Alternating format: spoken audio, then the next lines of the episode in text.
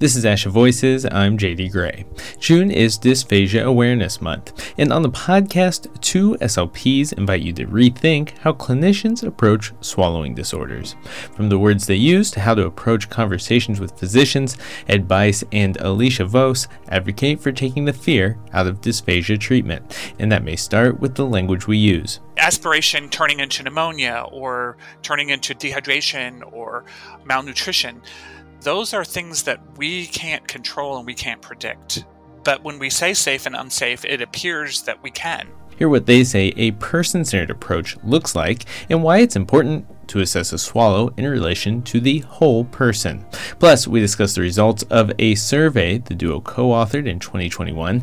It looks at how often SLPs consult registered dietitians, and they share why they think the results may point to a big opportunity. I'm JD Gray, and this is ASHA Voices. Support for ASHA Voices comes from ASHA's updated tool, Cultural Competence Check-ins. Find opportunities for reflection and growth with these one-sheet resources at on.asha.org/cc. Joining me now are two SLPs imagining more for clinicians who work with people with swallowing disorders, Ed Bice and Alicia Vose. Ed Bice is a clinical consultant at IOPI Medical, a medical manufacturing company that produces biofeedback tools. He spent more than 20 years working with swallowing disorders. Alicia Vose is a postdoctoral associate in the University of Florida's Breathing Research and Therapeutic Center.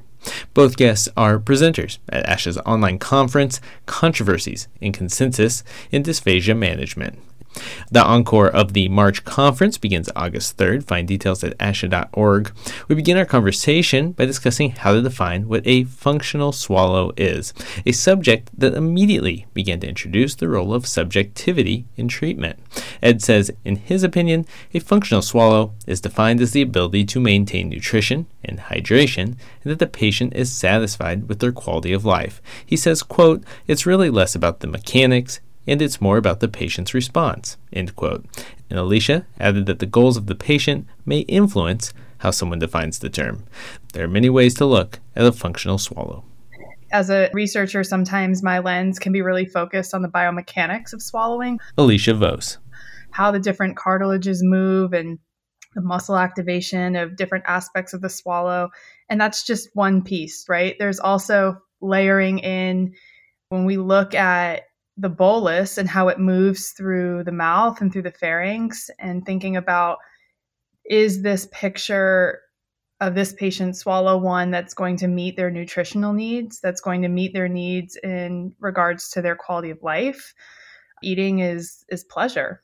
How does that layer into thinking about what's functional for this patient sometimes we can all have a, a, narrow lens in what we focus on, but taking a step back and looking at the whole picture of the patient. So the biomechanics of the swallow, quality of life, pleasure, nutrition, hydration, all of these factor into a larger picture.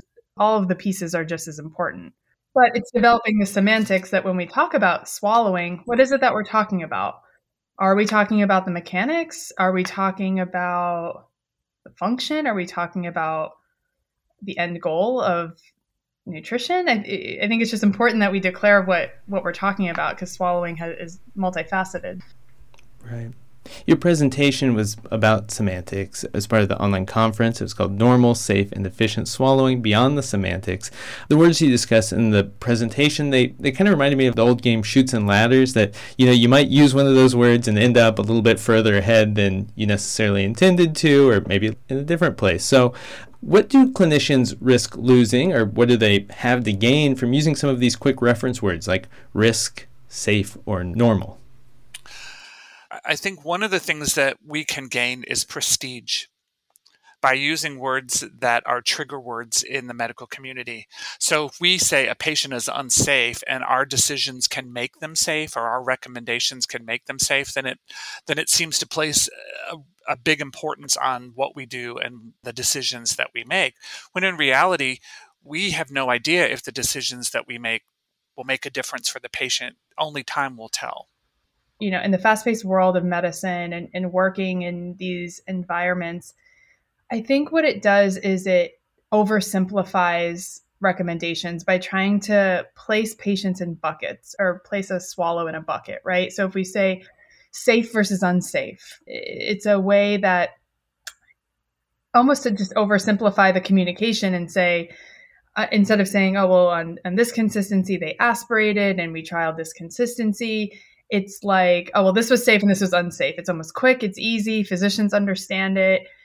What we lose in oversimplifying that style of communication and our recommendations is it leaves it's subject to wide interpretation. So, what I mean when I say that swallow or that consistency is safe, a physician, a nurse, a patient is interpreting that with a very different meaning than what I'm saying. I may be saying safe means they didn't aspirate. As a speech pathologist, I think a lot of times when we say safe, that's what we're trying to convey. And then maybe unsafe is a consistency that was aspirated, right? Like we're just trying to oversimplify and put into two buckets. What a patient or a physician may hear is truly what the word unsafe means, which is there's going to be a negative consequence if I don't follow this recommendation. It's literally not safe. Right, but we don't know that. You know, and that's the that's the thing that we keep pushing is we can't use that word because we don't know if what we saw in imaging will result in a negative consequence when you're talking about aspiration right? right? aspiration turning into pneumonia or turning into dehydration or malnutrition you know those are things that we can't control and we can't predict. But when we say safe and unsafe it appears that we can and that we do know. I guess a part of a simplified way to summarize this is we need to step away from language in my opinion that unsafe equals aspiration. Because i think in our field we use the term synonymously. Unsafe consistencies meaning aspirated consistencies right? And that's not what that means unsafe conveys something about the patient's medical condition and what their response might be to aspiration when we don't know what the response will be to aspiration so to to call it something that's unsafe that's not what we mean I don't think that's what we should right. be. Right, and and it's not just a clinician's problem; it's also a research-based problem. So instead of saying safe versus unsafe, let's be more precise about what we mean: aspirators versus non-aspirators. Right. So in research, a lot of times we're comparing groups of individuals, and individuals may be grouped into okay, this bucket here of patients maybe were healthy, they were non-aspirators. This is a group of patients who on maybe some consistencies, whatever the circumstances, they aspirated. We're putting them in a bucket of, of aspirators. When we interchange that with safe versus unsafe, then that adds a whole different level of interpretation. It's a subjective term. We're implying risk, we're implying um, a response versus just being clear about what we're saying aspirators versus non aspirators. I think that's just a good example highlighting like how saying the same thing can have very different meaning and interpretation depending on who the audience is. I would imagine many patients, and correct me if I'm wrong, but if they heard unsafe, they wouldn't think immediately of aspiration. They'd probably think of choking. Yes, I would agree. Or some other negative consequence, which typically in our field we would tell them pneumonia and death. But at the end of it all is that it's instilling fear in the patient and in the therapist too, which is probably not the best approach. Imagine if a neurosurgeon is afraid to open somebody's brain, or, you know, other medical professionals operate in fear based language. Um, it's just, it's not healthy for the patient or for the practitioner. Is there anything you might recommend when an SLP approaches someone for an assessment or otherwise how they might change their critical thinking to address that patient? So I think that the first step and the value of a clinical assessment is to gather data. I think a clinical assessment doesn't really reveal much about how the patient is swallowing, but it gives us an opportunity to assess their health status, their medications, their wishes, their ideas of what they want as an outcome in this situation. And then when we integrate that into the piece of actually looking at their swallowed in imaging, then we can create a bigger picture. So we need that piece from the clinical assessment to gather all the data about the big picture of the patient and not just the minutia of their swallow.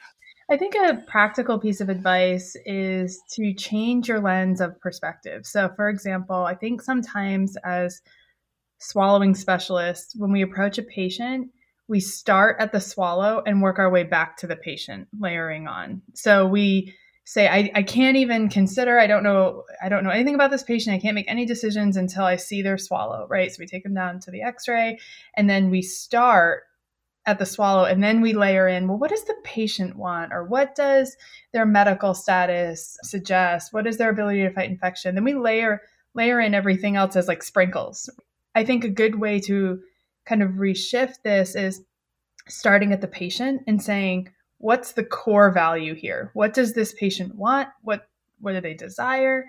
And then working through what's their medical status? Like what why are they in the hospital? What's their gi status their mobility status?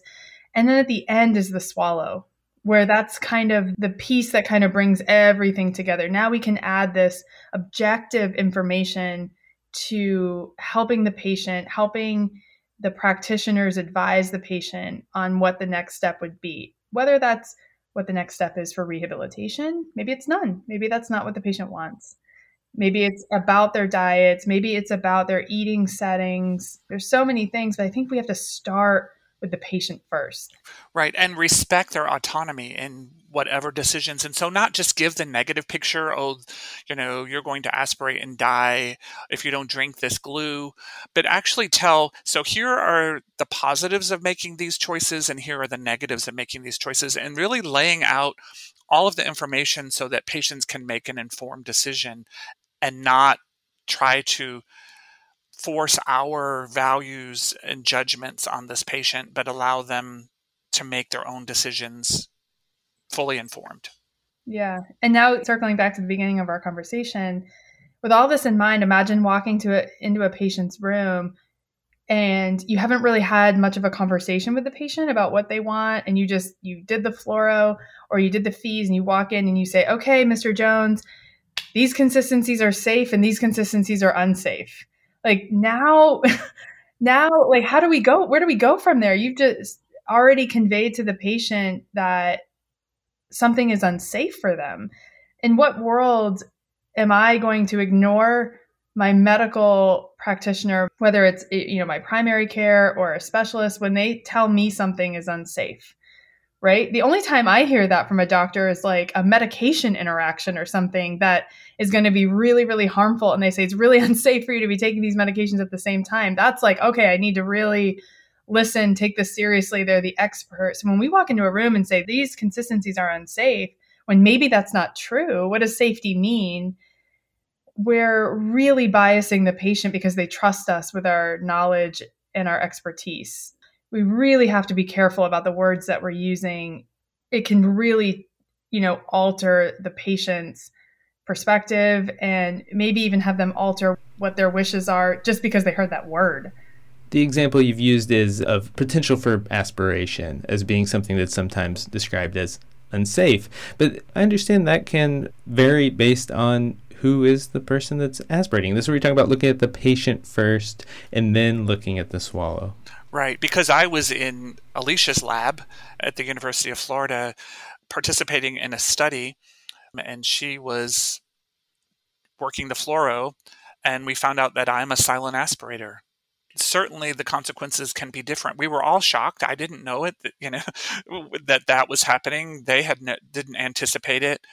But I have no negative consequences, and I don't plan on altering my diet or doing therapy or doing anything different. And for those of you who don't know Ed, he's not 113 years old. right. Well, it's not, you know, age related changes. It's just that occasionally in my normal swallow that I aspirate. And it and it so happened that we captured it on fluoro, which could be the same case with our patients, that we just so happen to catch their worst performance on fluoro. And then we start making decisions based on their worst performance. And it, I would dare to say if the average SLP saw my swallow that they would, because my epiglottis doesn't always invert either, that they would think that something needed to be done for me. Yeah. I can recall when I first started practicing, I had this mentality, and I think a lot of speech pathologists do, uh, and we could spend a whole podcast talking about the reasons why, but it's this idea of aspiration not on my watch, right? Like I am in charge of protecting patients from aspiration, so I will do whatever I can to avoid that. Sometimes at extreme measures, having them do so many swallowing maneuvers or restricting a certain consistency or putting them on a thin liquid or alternative nutrition, whatever we have to do to prevent them from aspirating and not thinking about all of the consequences of every decision that we make along that way. So I think it's a culture shift in our field to really step back and not consider ourselves the diet keepers per se and not consider ourselves like the the aspiration the stoppers. Aspiration stoppers, yes. And taking like maybe not even three steps back, but like 25 steps back and, you know, bringing our value as the swallowing experts, but swallowing e- experts in the context of a whole host of other things that also have a whole host of experts involved in this patient's care. There's a lot of people that should have a seat at the table when we talk about rehab recommendations, when we talk about diet recommendations, when we talk about plan of care for patients, even what facility we recommend they go to, how frequently they get rehab. None of these things should be made in isolation. And there's so much value in engaging in other professionals and helping us make that decision with the patient. We're going to take a quick break and we'll be back with more from Ed Bice and Alicia Vose. Support for ASHA Voices comes from ASHA's updated tool, Cultural Competence Check-ins. Cultural competence, cultural humility, and cultural responsiveness require an ongoing commitment. Invest in yourself and your clients when you use these one-page resources designed to help you reflect and grow. Find all four cultural competence check-ins at on.asha.org/cc. In the second half of my conversation with SLP's Ed Bice and Alicia Vose, we further discuss collaboration and working as a part of a team. Ed and Alicia make the benefits of this approach clear, but what changes when working at a large healthcare facility. In these cases, SLPs might be thinking of what expectations are being placed on them as a clinician. Ed says it's important to admit what we don't know and promote discussion with others working in healthcare, like physicians or registered dietitians. Alicia goes on to say our understanding of nutrition has changed in the past decade, studying the role of micronutrients and macronutrients, among other factors. Our practice should reflect that the conversations about food and diets and consistencies needs to be much more comprehensive you know bringing in professionals who have expertise in nutrition and what certain patients need based on their diagnoses. So i, I think that, that that's part of it is that and part of why probably ed and i emphasize this so much is that if we're going to be talking about rehab what you eat is a huge part of rehab and healing. Overall rehab, not just swallowing, just therapy, therapy, right? Physical therapy, occupational therapy, just wellness in general. And our profession, we're not trained in nutrition at all, but we're making all these big decisions that impact nutrition often in a silo. And I think that's problematic. Yeah. Yeah, I think it's more than just, you know, sometimes we make decisions about food that may not seem like a big deal. Like recommending that a patient maybe with certain solids it needs it would be helpful if it were more moist or cut up a little bit for patients that maybe have cognitive impairments. Like there's a lot of small environmental like adjustments we can make but when we start getting into recommending patients are on thickened liquids that they can't drink water in a thin state these are massive massive changes to what a patient can consume and is really going to have an impact on their overall wellness and their ability to thrive. And those conversations need to really not be taken lightly, in my opinion. In 2021, Alicia and Ed, along with another SLP, SLP Christine Gaelic, published results from a survey in the journal Speech, Language, and Hearing. That survey looked specifically at how often SLPs consult registered dietitians, or RDs, and they concluded that RDs were being underutilized by SLPs. Overall, we looked at 359 speech pathologists and asked them just, hey, in the past year, how frequently did you consult a dietitian prior to making a diet recommendation? And what we saw was a little over 40% of all of the speech pathologists said never or rarely, meaning less than 10% of the time was a dietitian consulted before making a diet recommendation, whereas only about 10% said usually or all the time, meaning over 70% of the time we do make that recommendation and you know kind of spattered in between. But that was really really kind of eye opening especially because when we looked at work setting and particularly for example in acute care where there's almost always access to a dietitian at some level to be able to have a conversation it was still about 40% of acute care clinicians said that they never consult a dietitian prior to making a diet recommendation. And these are for really ill patients in the ICU or in acute care where perhaps a diet recommendation is really really critical as they're in the in a really acute stage of healing. We published this paper and basically said like this is a great opportunity for improvement. This is kind of a missed opportunity to have a conversation if if most or many speech pathologists are not taking advantage of that. So we hoped it just kind of opened up a dialogue for those who who work in these settings to just engage in a conversation about these recommendations and not putting the weight all on ourselves. And what we found in our study was that although, yes, we would anticipate that certain settings would restrict access, it didn't matter. It didn't matter if they had direct access to RDs on a regular basis or if it was uh, very difficult for them to get RDs, the amount of time that we re- engaged in RD in our decision making was the same regardless of setting. Yeah. And interestingly, 46% of the SLPs that we surveyed said that they'd taken a course on the impact of modified diets on hydration or nutrition. And for those individuals, they were 2.4 times more likely to have consulted a dietitian prior to making a diet recommendation, meaning there's something to be said about educating speech pathologists on just this conversation here about the impact of nutrition on health and plasticity and rehab. And I think when you appreciate that, it really makes you take a step back and say, wow, this really is a conversation I should be having with other stakeholders and with the patient to really make a team decision with the patient about these types of recommendations. So I think that this isn't all a negative thing. I think there's a tremendous opportunity to incorporate and to partner with dietitians to increase our education and just awareness of the impact that we're making with these types of recommendations. Can we talk a little bit more about informal pressures that might be put on an SLP who's maybe working in a large healthcare facility as far as like productivity or time. How does one go about advocating for themselves and for their patient to say, hey, I need a little more time. I need to talk to an RD. I need to change the way that I'm providing information to a physician about aspiration, for example. Any tips for that for advocacy? I have two tips.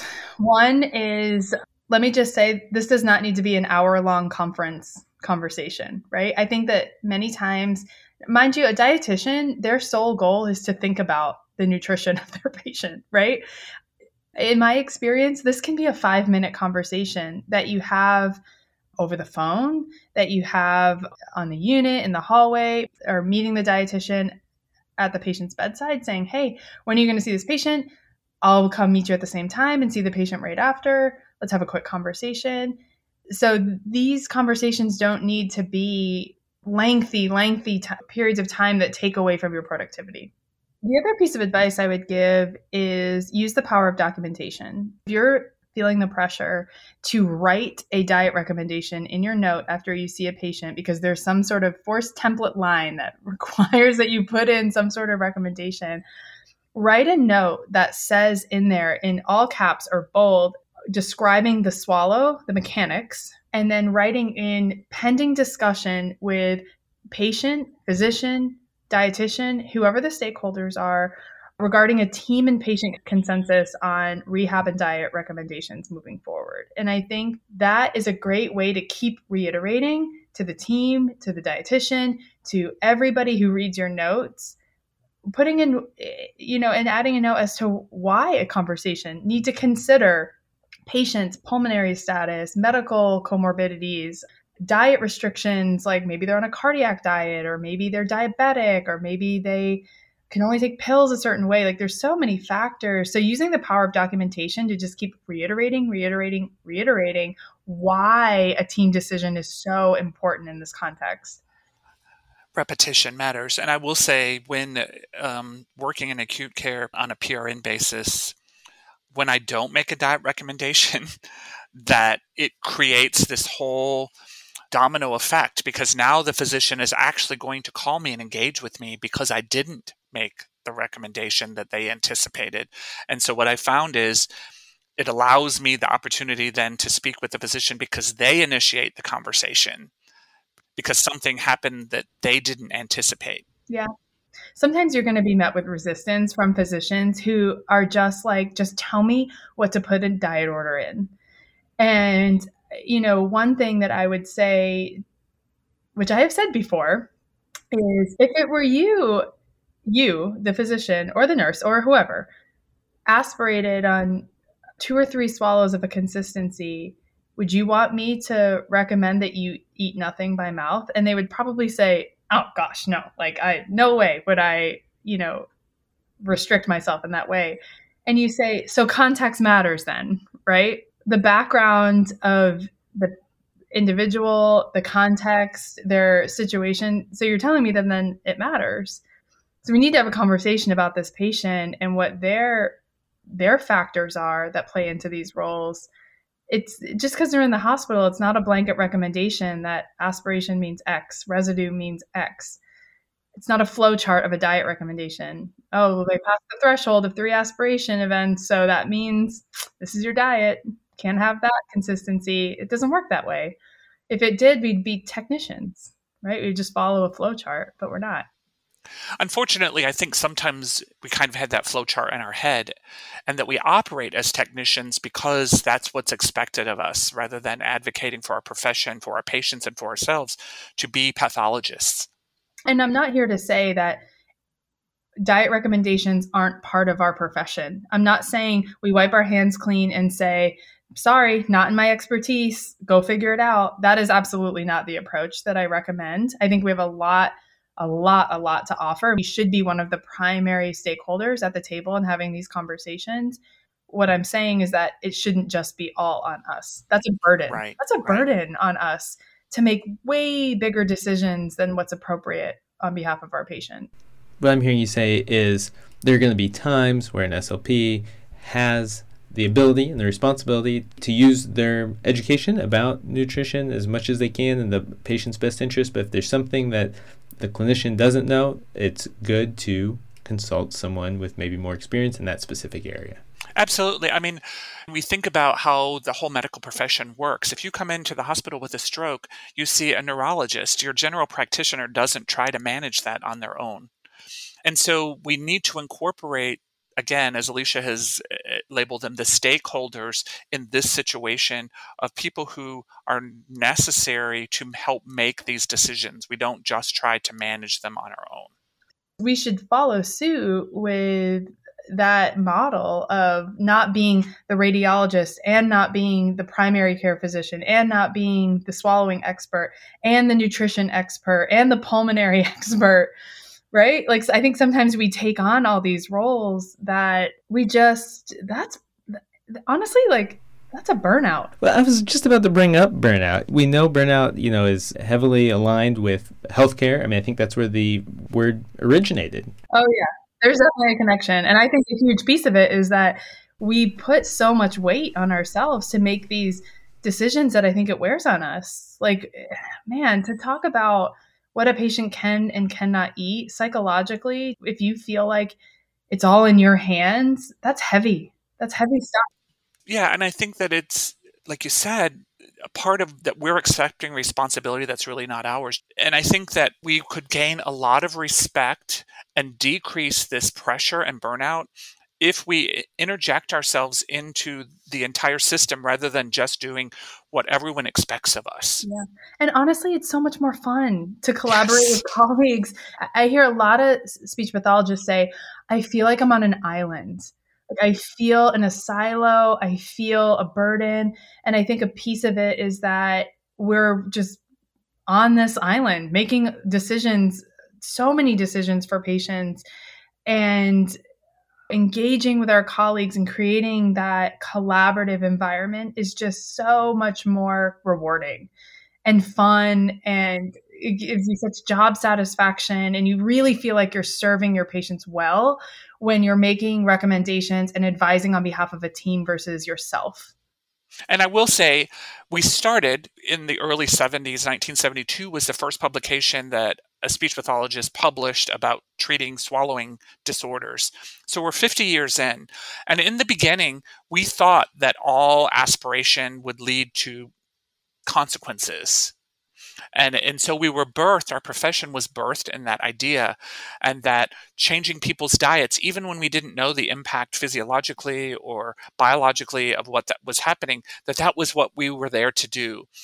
But we have 50 years of information now to help us start shifting away from that kind of mindset and to start shifting to a more enabling and partnering with our patients mindset rather than being the driver of what must happen.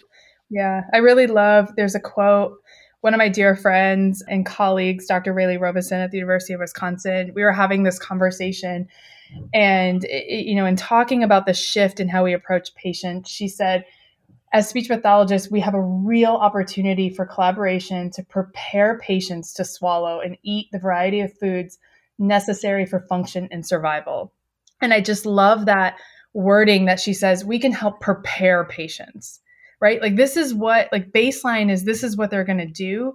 Let's help prepare them to do that versus taking things away and being restrictive. Let's just help prepare them because at the end of the day we we need to eat for quality of life for function and survival. And not to say that there's not there's going to be the extreme cases at the end of the spectrum but i think for the majority of the spectrum we can be approaching our patients in a much more enabling way Hear more from Ed and Alicia as a part of the online conference, Controversies and Consensus in Dysphagia Management. If you've enjoyed today's episode, I highly recommend attending their presentations. They have so much more to share, and we just covered a bit of it in this episode. The conference begins August 3rd, and registration is open now. You can save $100 when you register by June 30th. Find details on the blog post for this episode at on.asha.org slash podcast, or find the conference at asha.org slash events. Also, check out the ASHA Leader print magazine and website. In the March April 2022 issue, you'll find an article titled How Do We Cultivate Critical Thinking in Dysphagia Decision Making? In it, you can read stories from three clinicians who are reflecting on the role critical thinking plays in treating swallowing disorders. ASHA Voices is produced by the American Speech Language Hearing Association and comes from the team behind the ASHA Leader magazine. Support for ASHA Voices comes from ASHA's Cultural Competence Check Ins, a resource designed to help you reflect and grow. Continue increasing your cultural competence, humility, and responsiveness. Learn more at on.asha.org slash cc. I'm JD Gray, and this is ASHA Voices.